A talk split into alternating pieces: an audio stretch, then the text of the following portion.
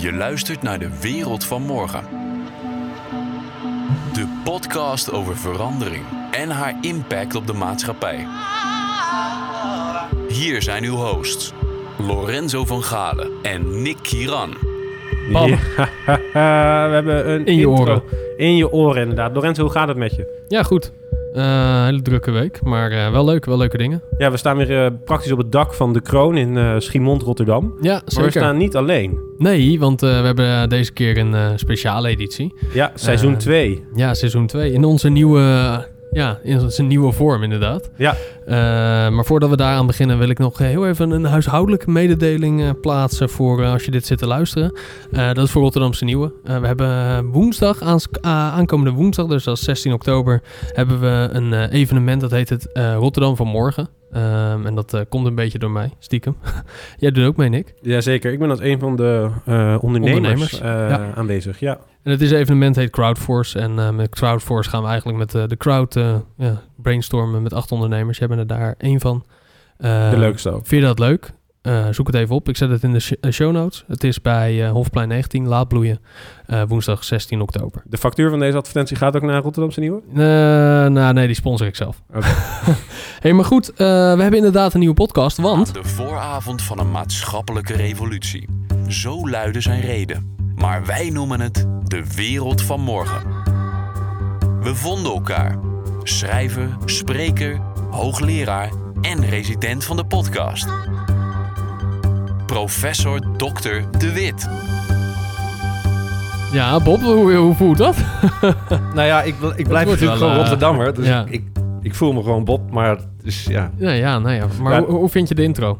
ik vind het prachtig. Het is, ja, wel veel, even, het is wel veel zo achter Ja. elkaar, twee jingles, maar eh, hij is wel gaaf. ik hè? vind het het wel waard. Ja, Ja, ik ja. vind het mooi hoor. mooi. Nou, het idee was zeg maar dat we de jingle doen en dan, zeggen we, dan hoor je Cornel zijn stem zeggen van eh, professor Dr. De Wit. En dan was de grap altijd, hoi Bob. Ja, nee, maar dat is ook terecht. Want ik ben gewoon Bob. Gewoon Rotterdammer. Nou, Ja. welkom Bob. Eh, leuk dat je weer bent. Seizoen 2 inderdaad eh, van, eh, ja, de van, onze, podcast. ja, van onze podcast samen. Eh, wel, we, hoe we hem ook wel noemen is de Bobcast. En vandaag eh, gaan we het hebben, Nick, over... De decentrale regionale productie. Maar voordat we daar induiken, hoe gaat het met, eh, met Bob? Eh, gaat goed. Ehm, ja, eigenlijk eh, eh, moet ik zeggen dat de aandacht voor, eh, voor, voor mijn presentaties toeneemt. Dus ik ben in binnen- en buitenland veel met presentaties bezig.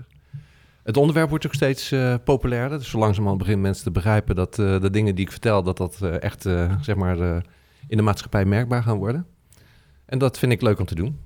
En je hebt eh, geschreven hè, deze zomer. Ja. En De druk, eh, is, dat, is het af inmiddels? Ja, dat is een. eh, ja, veel mensen kennen dat boek wel. Dat wordt in eh 70 landen gebruikt. Het is de zevende editie. En dat schrijf ik dan altijd op een plek waar ik niet afgeleid word. Zeg maar een beetje saaie plek zoek altijd op. eh, hè, dat, dat er weinig afleiding is en zo. Dus, Wat was de saaie plek dan? Ben Eh, heel Delft. benieuwd. nee, Bonaire. Dus, eh, Oh ja, nee, dat is inderdaad heel saai. Dat is heel saai, Ja, dat is heel heel saai. eentonig weer, hè? ja, heel Ja. vervelend. Ja, elke dag weer zon en Ja. zo. Ja. En dat water blijft maar zo blauw. Dat is ook zo vervelend. En zo lekker warm ook. Dat is Ja, heel naar. Ja. Nee, Ja. ik, ik zou er zelf ook niet aan moeten denken hoor. Ik- Nee. Ik vind het knap dat je dat hebt gedaan. Maar, Leuk, eh, nou leuk dat je er weer bent, Bob. Ja. Eh, en vandaag hebben we eh, weer dus een kerstverse nieuwe aflevering van de Bobcast. En vandaag gaan we het inderdaad hebben, Nick, je zei het al, over decentrale regionale productie.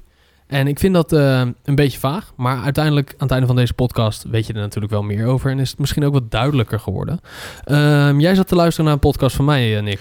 Ja, de Rotterdamse Nieuwe podcast. Dit, is, dit lijkt echt een enorme reclameshow aan Ja, het worden het nu. Omdat, maar dat is niet het, de intentie. Nee. Nee, ik luisterde naar de... Volgens mij was het de directeur van de Rotterdam Makers District. Ja. En ik dacht, nou ja, wat is dat? Eh, ik kon me al niet voorstellen dat dat echt bestond, dat dat een organisatie was. Maar dat is eh, eigenlijk een hele mooie term voor een eh, overheidsplan of een reg- regionale overheidsplan. Om wat met het gebied Merwe-Vierhaven te doen en het gebied de RDM. Was met Isabelle de Vries, voor alle duidelijkheid, inderdaad. Ja. Mhm. En ehm, dat, dat, dat, daar ging het heel erg over makers, denkers, doeners vertegenwoordigen, weer terugbrengen naar de stad, regionaal produceren, 3D-printers, lasercutters. Nou ja, goed, allemaal eh, hele Bingo. mooie termen erbij. Ja. Ja. was een soort, als je een bingo-kaart had, had je zeker bingo eh, na een aantal minuten. En daarom wilde ik het daar ook eh, een beetje mee be- beginnen, Lorenzo. Want Ja, Ja, jij hebt die podcast gemaakt. Wat was jouw visie over dat onderwerp? Nou ja, we staan nu ook een beetje in een, eh, in een makersdistrict. hè Rotterdam, eh, M4H en in dit gedeelte. West-Rotterdam is een beetje een, eh, ja, het makersdistrict geworden. Eindhoven heeft. Strijp S. Amsterdam heeft het Nou, gebied Amsterdam waar... is, is toevallig deze week het uh, innovatiedoc geopend. Ik kreeg daar een persbericht van. ja, we kregen er vier van. Ja, want er, wa- er was een klein foutje gemaakt in het persbericht. En toen kregen we een mail of we er niks over wilden zeggen, want Nee. er stond een embargo op. Nee, maar anyway, in alle grote steden openen innovatiedistricten en er wordt gemaakt. Bob? Ja. Ehm, ja, Nou. wat is jouw visie erop? Nou, het is een heel fundamentele ontwikkeling, denk ik. Eh, je moet je goed voorstellen dat het tijdperk waar we uit zijn gekomen, hè, dus het initiële tijdperk, dat was erop gebaseerd dat er ergens eh, eh, grootschalig in massa werd geproduceerd. Eh, daarna waren er heel veel partijen die ervoor zorgden dat daar werd het massa werd geproduceerd, gedistribueerd werd, getransporteerd werd, opgeslagen en, enzovoort. Tot je het uiteindelijk ergens in de winkel op een andere manier kon kopen. Er zijn heel veel partijen die betrokken zijn tussen productie en, eh, en consumptie. Eh, en dat was zo omdat er nog geen andere technologie was dan, dan massa in massa produceren. De grote ontwikkeling is dat er zoveel technologieën zijn die het mogelijk maakten om eigenlijk gelijk vanaf de plek waar je het consumeert ook te produceren. Eh, En een voorbeeld daarvan is een 3D-printer. Eh, daarvan wordt de impact echt onderschat. Eh, vorige week is nog een eh, boek verschenen van een collega van mij van, eh, van Dartmouth, Richard Daveney heet hij. Die vroeger Ja. ook beroemde boeken geschreven zoals Hyper Competition en zo. En die zegt dat deze technologie alleen al zorgt voor een revolutie omdat namelijk alle partijen die tussen productie en consumptie inzetten, die worden daardoor overbodig gemaakt. Ja. Dus je gaat op de plek zelf ga je printen. En de, de, de, de hoeveel- hoeveelheid dingen die je inmiddels kunt printen, we staan nog aan het begin, hè, maar de dingen die je kunt printen, eh, dat, is, eh, dat begint echt eh, toe, te toe te nemen. Daar wil ik zo, zo meteen nog heel even op terugkomen. Maar ik wil nog heel even de context neerzetten. Want ongeveer 100, 150 jaar geleden hadden we de industriële revolutie. Volgens mij werd daar heel veel gemaakt. Kenmerkend ook voor die, voor die tijd. Eh, en we zijn eigenlijk in de afgelopen nou, 100 jaar meer naar een kenniseconomie gegaan. Eh, Eh, ja, waar, waar, waar, waar, ja, er zijn computers bijgekomen. Het gaat, er wordt minder gemaakt. Mensen, mensen hoeven ook minder te maken, want dat doet, doen ja, robots. Ehm, ja, hoe is dat zo gekomen in de afgelopen 100 jaar? Eh, nou ja, kijk, die industriële revolutie heeft een aantal verschillende fases gehad. Hè. Je had eerst de, de stoomfase en toen de verbrandingsmotor en er kwam de kennis overheen. Maar is het nog steeds was het, de, bestond het nog steeds. Hè. De, de hoeveelheid kennis werd belangrijker, maar nog steeds was het in massa produceren, industrieel pro- produceren, in grote fabrieken en zo. eh, met alle partijen die ertussen zitten. En het werd steeds complexer. Hè. De innovatie ging steeds eh, eh, verder door.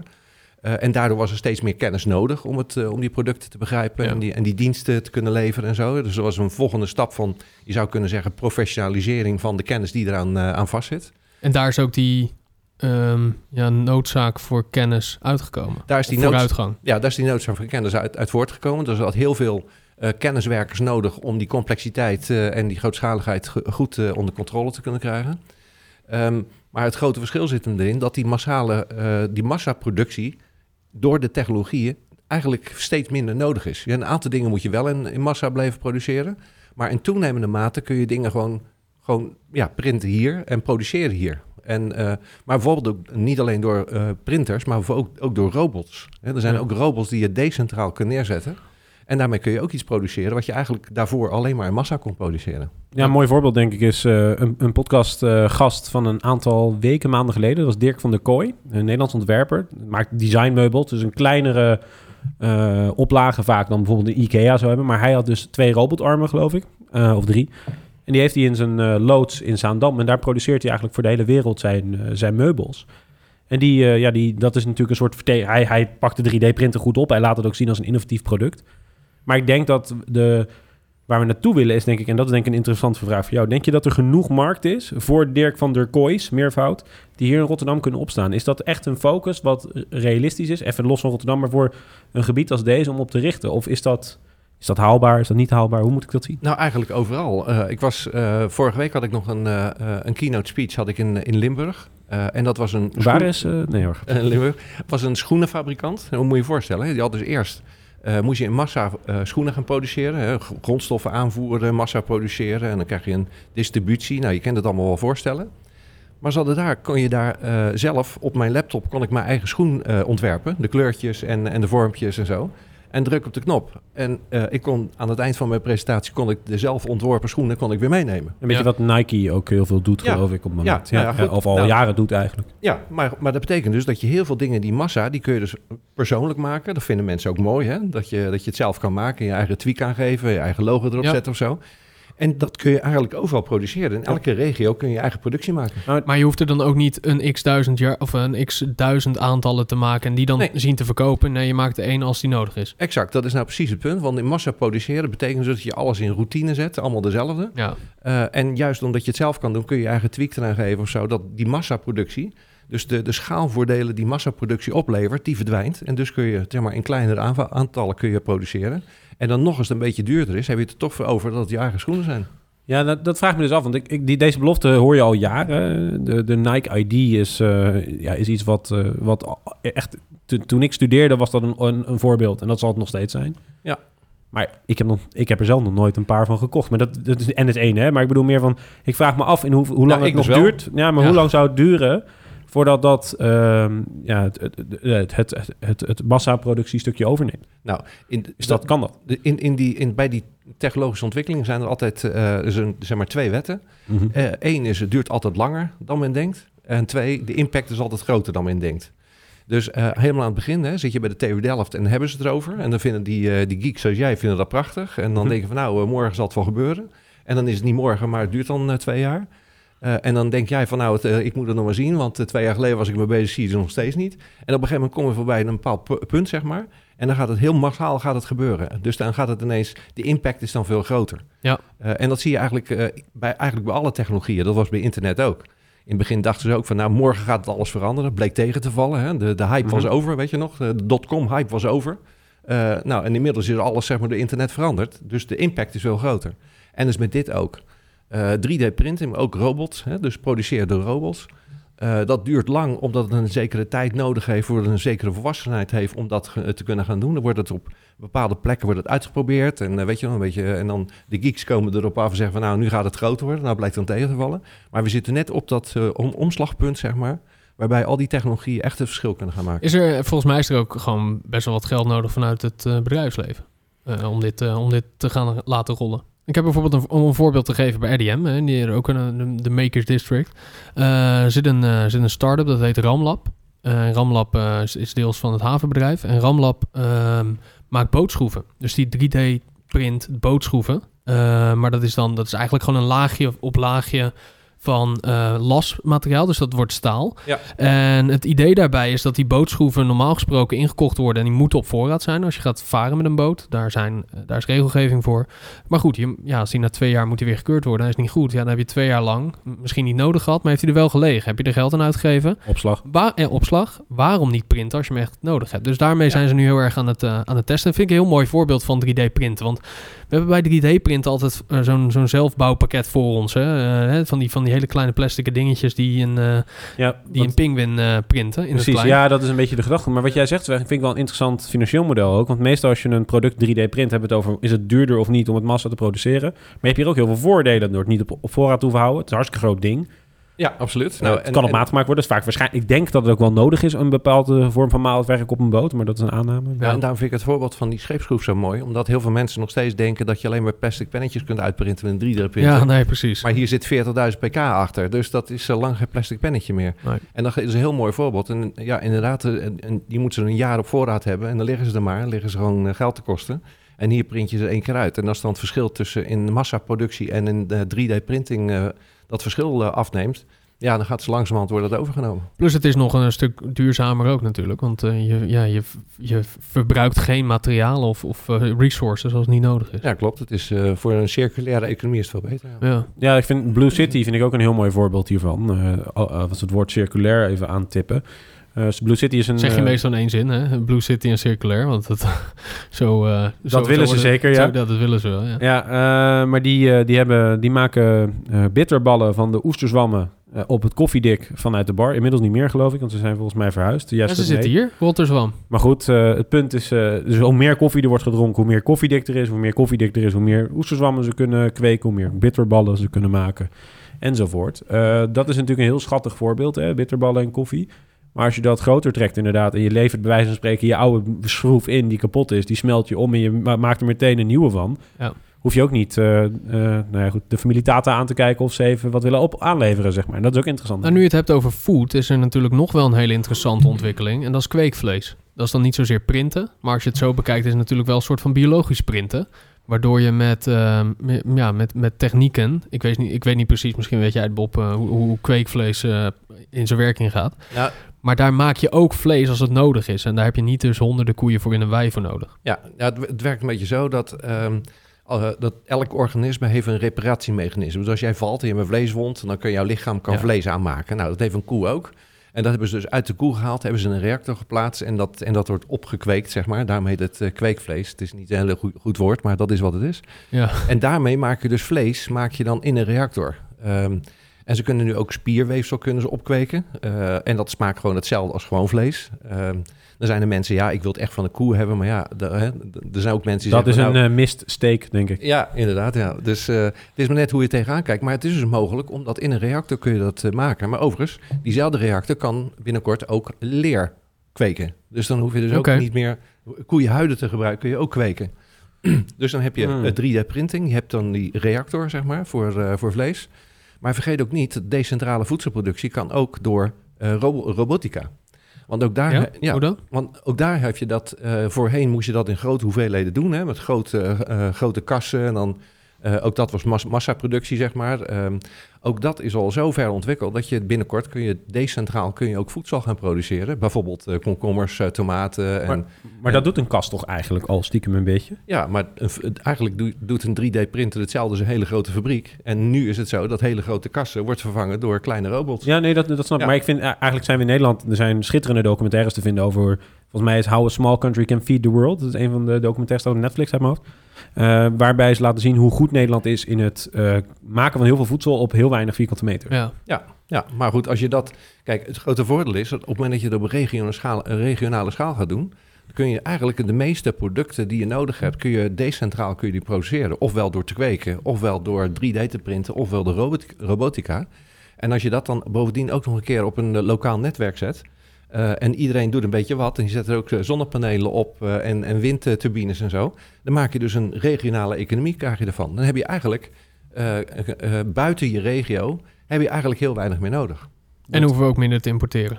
Hoe je minder te importeren, je kan eigenlijk alles maken op, op vraag. Ja. Als je allemaal iets Ja, gaat dat doen, is het dan kun je, dat, kun je dat ruilen met elkaar. Je kunt ook tweedehands dingen ruilen met elkaar. Je maakt gewoon een hele regionale uh, circulaire economie met z'n allen. Ja, want wat ik hier een beetje uithaal is dat we eigenlijk van een uh, industriële ja, tijdperk zijn gekomen waar zoveel mogelijk werd geproduceerd. Nou, daarna kwamen een beetje de jaren 70, 80, 90, waar heel veel geproduceerd werd en ook geconsumeerd zonder dat daarover nagedacht werd. En nu zitten we natuurlijk in een, in een tijdperk waarbij we moeten nadenken over de resources, omdat er niet heel veel is. Ja. Of minder dan. Um, en dan inderdaad maken wanneer de vraag is. Ja, en, en we gaan ons weer verantwoordelijk voelen voor onze eigen regio. Want je kunt wel uh, ergens in China produceren en denken van nou dat plastic komt er wel, uh, dat is hun probleem verder. Maar als je het hier gaat produceren, ga je met z'n allen over nadenken hoe je dat allemaal gaat circuleren. Ja. En dus het wordt een, een, regionale economie. Je gaat het met elkaar delen, je wordt met elkaar, uh, vorm je een groep. We gaan ons verantwoordelijk voelen voor de omgeving enzovoort. Dus je kunt, het wordt een totaal ander soort economie. Vind ik echt een heel goed gegeven. We hebben heel vaak in discussies over duurzaamheid... hoor je de neezeers roepen... ja, maar een paar duizend kilometer verderop gebeurt het niet. Dat is vaak uh, een soort topargument. Hij doet het niet, dus ik doe het ook niet, zeg maar. Ja. Uh, op het moment dat je het regionaal maakt... dan denk ik dat mensen inderdaad... dan krijg je dus discussie klimaat en milieu. Noemen vaak, ja, klimaat zie ik niet, milieu kan ik voelen. Uh, dat wordt dan ineens veel ja, tastbaarder dichterbij. En dat kan dus uh, ook een versnelling geven op, die, op dat front, denk ja. ik. Zeker nou, ook met circulaire uh, ja. Het is echt die verantwoordelijkheid die weer terugkomt. Uh, misschien is heel vergelijkbaar. Uh, als, je, uh, als mensen vroeger bij, uh, bij een hotel gingen slapen, dan, kwamen, en dan gingen ze weg en dan lagen de handdoeken overal en er was een grote puinhoop en zo, want niemand was verantwoordelijk, weet je wel. Dat werd opgelost. Ik denk dat het nog je, steeds... Nog, nog steeds. Maar als je nu bij Airbnb, Airbnb gaat en je laat rotzooi achter, dan krijg je, een slechte, krijg je een slechte evaluatie en dan mag je niet meer terugkomen. Ja. Dus dan voelen mensen zich verantwoordelijk voor hun eigen omgeving. Dat is een beetje een vergelijkbaar iets. Dus weet ik, die rating, die rating systeem waar we het wel eens eerder over hadden. Dat rating systeem, ja, inderdaad, ja. ja. ja. Hey, uh, even terugkomend op op het uh, produceren. Nick, je hebt een mooi voorbeeld. Dan. Ja, nou, ik wil het ook even hebben over uh, elektronica, of over technologie, uh, dat is maar net hoe je het wil noemen. Uh, en eentje uit mijn eigen beroepspraktijk. Wij maken industriële IoT-producten bij mij op mijn werk bij TWTG. En een van de vragen die wij veel krijgen is van... ja, we willen heel graag producten bij jullie afnemen. Nou, gelukkig. Maar eh, die mogen niet uit China komen. Die mogen niet uit gebieden komen die we niet vertrouwen. Want wij geloof, we vertrouwen jullie wel, maar we vertrouwen niet wat er gebeurt in die fabriek... als je daar geen volledige, zi- eh, volledig zicht op hebt. En dat kan ook. We produceren nu voornamelijk in Europa. Althans, eigenlijk alleen maar in Europa. Zeker bij de, de daadwerkelijke elektro- elektronica. En dan zie je dus dat, eh, dat anders heb je gewoon geen markt. En eh, ja, ik denk dat daar, de, dat daar ook een mooi voorbeeld in zit van... ja, waar we een audioclip van hebben over... Jazeker. Daar wil ik, Huawei. wil ik even heen. Google is blocking Chinese technology giant Huawei from future updates to some of its phone apps. This comes as the White House has blacklisted Huawei over concerns that the company could spy on American data networks. But the company insists it doesn't pose a security threat. Rory Seelan Jones from our partners at the BBC reports. A global trade war is coming to a phone near you. Google has barred the Chinese smartphone maker Huawei from some updates to the Android operating system. The ban means that future Huawei phones won't be able to access popular apps such as YouTube and Google Maps. Existing phones will have access, but won't be able to update to new versions of Android, which could leave users more vulnerable to future security threats. Ja, dat is best wel eh, bizar. eh, wat, wat hier gezegd wordt. Want er is dus een blacklist. Of in ieder geval, Trump heeft die blacklist eh, gemaakt. We komen straks ook nog even op een ander fragment van Trump. Maar daar komen we zo op. Ehm, waar, ja, waarbij er eigenlijk een soort van... eh, ja, ge- eh, wordt gewaarschuwd voor een Chinees bedrijf. En zoiets hebben van, nou, dat gaan we niet importeren. Ah, Chinese elektronica vooral. Althans, ja. Nou ja, ja. Chinese elektronica. Wat vind je daarvan, Bob? Daar wordt eh, conferenties heel veel gesproken over de, de nieuwe manier van oorlogvoering. Hè. Dus we, we hebben het over oorlog tussen, tussen verschillende landen. En dan denken we nog steeds aan, eh, aan, aan, eh, aan, aan tanks en, en vliegtuigen Die en net schepen. toevallig overkwamen. Want Amerika is Exact. bezig met 8300 tanks eh, te verschepen. Ja, ja. Eh, soldaten. En eh 80 tanks las ik vandaag. Daarvoor komen er af en toe... ja, wat oh, oh, ik dacht al, wat vliegen er veel helikopters over. Nee, maar dat, is echt serieus. zo. Dat is echt Oh. serieus zo. Vandaag eh, is Amerika begonnen met wat troepen van eh, nou. Nederland naar Duitsland te halen. Maar Ja. eh, grappig, ja. Ja, nou dat is dus de, de oude manier van oorlog voeren. Hè? Dus dat, eh, daar zijn we gewend en dat gaat nog wel even door. We hebben ook wel, eh, we hebben nog wel wat schermutselingen in het Midden-Oosten hebben we nog eh, meegemaakt de afgelopen tijd. Eh, maar dat is de oude manier van, eh, van oorlog voeren. Maar er is ook een andere manier en dat is veel meer via eh, informatie eh, en, en, en zeg maar achter cyberwar. En als je nou weet dat er nu al eh 27 of 28 verschillende manieren zijn om cyberwar te voeren. Hè? Dus de, de deskundigen zijn nu bezig met eh, wat zijn de verschillende manieren om cyberwar te voeren. Eh, we zijn slecht beveiligd. Hè? Eigenlijk de dingen die we doen zijn slecht beveiligd. Er gebeurt, eh, gebeurt van alles zonder dat we het weten. Eh, en daar, daar hakt het een beetje op in. Hè? We, we weten niet precies hoe die oorlog gevoerd wordt. Ehm, Nou, de Eh, angst hiermee is dat eh, China, de Chinese overheid, meekijkt eh, via de apparaten die zij eh, via Huawei Amerika Ja. en UK in krijgen. Ik denk dat de echte discussie ligt nog een laag hoger. Piet Hoekstra, de eh, vertegenwoordiger van de Verenigde Staten in Nederland, roept ook heel hard van eh, naar KPN, naar Vodafone, naar T-Mobile, de grote providers in Nederland. Koop geen Huawei netwerkarchitectuur 5G, ja. Eh, voor de 5G-netwerken. Koop dat van een andere partij. En ik heb daar best wel een interessant artikel over gelezen. Ik moet even opzoeken, zal ik hem linken in, het, in, de, in de show notes. Maar Huawei biedt een product aan voor een prijs die, waar de Ericssons, de Nokia's, volgens mij zijn dat nog steeds partijen die dat soort eh, infrastructuur leveren, de Amerikaanse bedrijven niet tegenop kunnen. En dat is best wel heftig. En dan denk je van, ja, hoe kan dat dan? En dat, dat komt gewoon omdat die, die producten worden gesubsidieerd vanuit de overheid. ja, Volgens hun. ja, En, dat is, eh, en daar, daar zie je dus een discussie. Dus de En concurrentiepositie... Huawei zegt daarin natuurlijk, wij, zijn, wij hebben niks met de Chinese overheid te maken. Maar goed, als je dat volgens mij in China zegt, dan ben je Ik- geen bedrijf. Maar- Ik, ik zie het een beetje, zelf een beetje als een afleidingsmanoeuvre van, eh, van het echte vraagstuk. Eh wijs de vinger naar een land of naar een bedrijf toe en eh, we denken dat we de zaak onder controle hebben. Ik denk dat het gegeven is dat we het gewoon niet onder controle hebben. En dat de meerdere ehm, eh, regeringen weten eh, hoe je om moet gaan met informatie en, eh, eh, en dat er allemaal last van hebben en, en, en merken. Dus er zijn, er zijn meerdere partijen die weten weten hoe het spelletje wordt gespeeld en vanwege die kennis vermoeden ze dat andere landen dat ook doen. En dat is een beetje het spel wat op de achtergrond wordt Vermoed je gespeeld. dit ook hierin, bij, bij Huawei en de Chinese overheid? Nou ja, niet meer of minder dan bij andere techbedrijven. Nee, precies. Ja, dus, ik bedoel dat zij, zij, hebben, zij hebben toegang tot zoveel data, dat weet je ook wel. eh, en en Ja. dan kun je op allerlei manieren eh, vergaren. Daar kun je kunstmatige intelligentie en alle alg- algoritmes overheen zetten. En op een gegeven moment weten ze heel erg veel. En kunnen ze ook afluisteren. Ik bedoel, dus bij jou spullen ook. Dat hoeft niet eens van Huawei te zijn. Dat kan Nee, van elke, elke technologiefabrikant Deze zijn. podcast wordt dus twee keer opgenomen. zeg. En, en, waar ze, en, en, waar ze, wat, en wat ze ermee doen, ja, dat, dat, dat, is, eh, dat blijft een beetje in het, eh, in het onbekende. Maar dat is niet alleen maar de Chinezen. Dus ik denk dat het een Ja, algemeen eh, nee. probleem is. Ik had hetzelfde gezegd. gevoel hoor. En ik vond het dan wel mooi dat een Amerikaan roept: vertrouw de Chinezen, niet vertrouw Amerikanen. Ja. En ik ook denk van ja, weet je. Wie, Ja, is, ja, wie, is hier je best, wie is hier je vriend, hè? Dat is dan Ja, maar er speelt een heel ander, heel, heel ander ding achter, achter de schermen. Want ehm, eh, kijk, over een tijdje is China de grootste economische macht in de wereld. En dus ook de grootste ehm, ja, eh, politieke macht in de, in de wereld. En Amerika baat ervan zijn stekker. Dus je ziet al een soort van, eh van, van de machtsstrijd tussen Amerika en China. En dat is over weer verwijten. Dat betekent dat er allerlei invoerheffingen worden, ge- verhoogd. En, en allerlei andere afspraken worden gemaakt. En ze zitten elkaar de schuld te geven en allerlei dingen. Dat zit er volgens mij achter. Als je dat als, zeg maar, als metaconcept meeneemt, dan kun je meeste van dat soort signalen kun je wel plaatsen. Maar Daar als heb je, zo meteen een heel mooi eh, voorbeeld van. als Ja? je hem terugpakt naar het onderwerp, hè, dus de regionale productie, de decentrale regionale productie, is het woord vertrouwen niet een kernbegrip in, zo'n, in deze discussie? Ja, maar eh, zeker. Eh, maar wat, wat is nou het enige wat we echt kunnen vertrouwen op dit moment? Dat zijn onze, de mensen die we zelf kennen eh, en, en onze eigen regio. Want ehm, ja, ik denk dat, dat heel veel andere dingen kunnen we bijna niemand vertrouwen. Niet op instituties, niet op uh, En dat wordt ook steeds minder. Op, uh, bedrijven. Uh, Maar dat is ook als we Media. straks een aubergine kunnen printen. Uh, de vraag, de, de, net als met kweekvlees, je zegt ja, het is vergelijkbaar met normaal vlees. Ik denk dat er nog steeds heel veel mensen zullen roepen.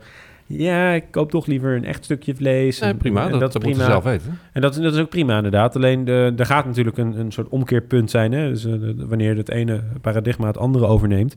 En ik denk dat tot dat moment gaan wij gewoon heel veel uh, ja, ja, pijnlijke uh, momenten hebben. Dat de mensen gaan roepen inderdaad van... ja, je kan het niet maken om vlees te eten. En dan gaan we op een trambaan liggen. Of uh, je kan het niet maken om mij niet meer vlees te laten produceren. En dan gaan we met een tractor op dezelfde trambaan liggen. Ja, ik bedoel, je, er is, uh, de chaosfase hoorde ja. ik uh, Jan Rot, Rotmans, heet hij geloof ik. Ja. hoorde ik Jan Rotmans schrijven. En dacht ja, dat vind ik eigenlijk wel een interessant, interessant vraagstuk. Als je... Ja, dat is natuurlijk ook wat ik heb aangegeven in, aan, aan de vooravond van de maatschappelijke revolutie. Exact. Ja, Als je van de ene maatschappij naar de volgende gaat, dat, leidt, dat leidt tot uh, gewoon fundamentele maatschappelijke veranderingen. Dat leidt tot onrust, dat leidt, leidt tot chaos. Ja. En dat leidt tot uh, ja, mensen zoals gele hesjes. Hè? Als je mensen vraagt waarom heb je een geel hesje aan, hebben ze allemaal een ander ding.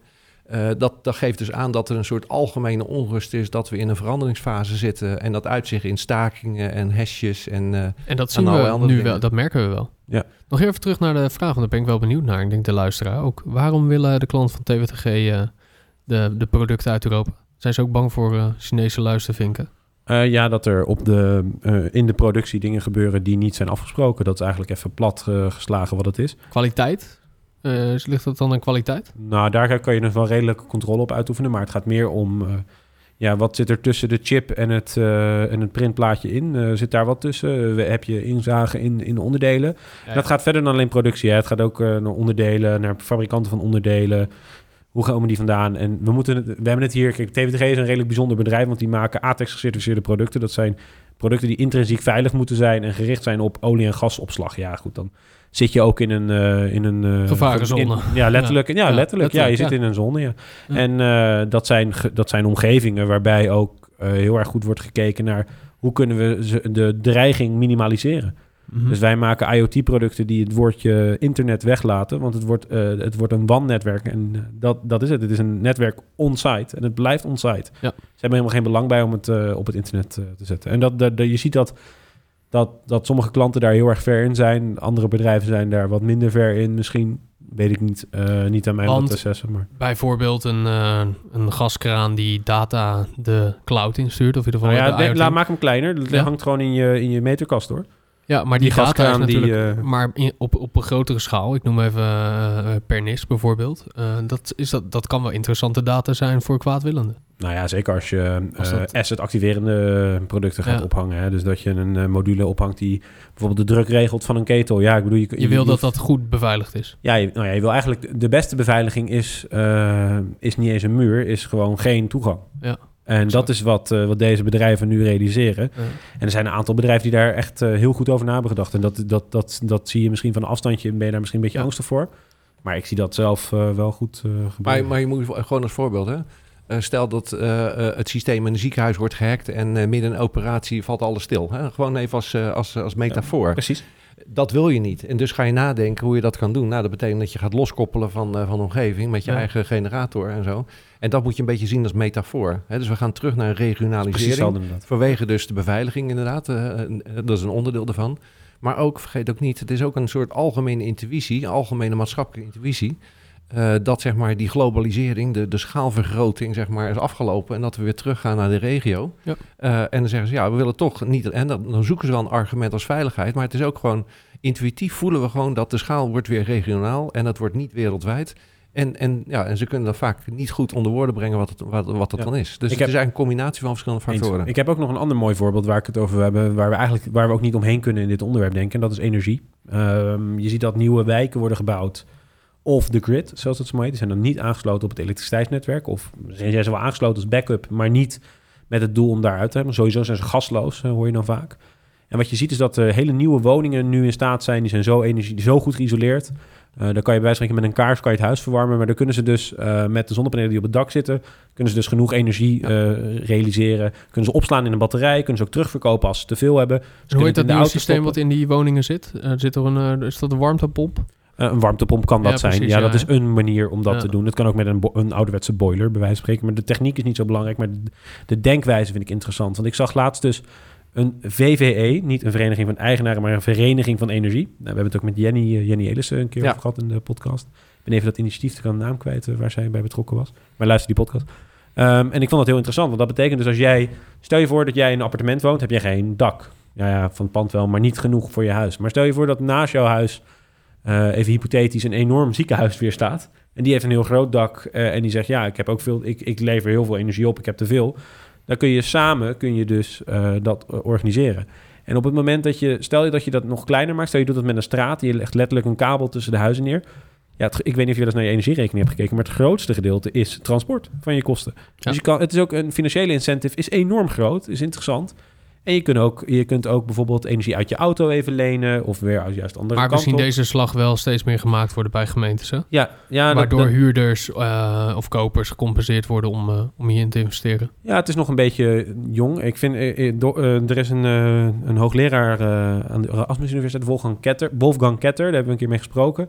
Eh, die kijkt naar de incentivisering van eh, dit nieuwe elektriciteitsmodel. Wat ik heel interessant vond van hem zei, op het moment dat je bij mensen thuis een batterij ophangt, dus die Tesla Powerwall, zie je ook ineens heel ander gedrag ontstaan. Net zoals dat als je op je telefoon kijkt en je rechtsboven ziet staan, eh, ik heb nog maar 12% batterij, dan ga je waarschijnlijk ook geen Netflix-video meer opstarten.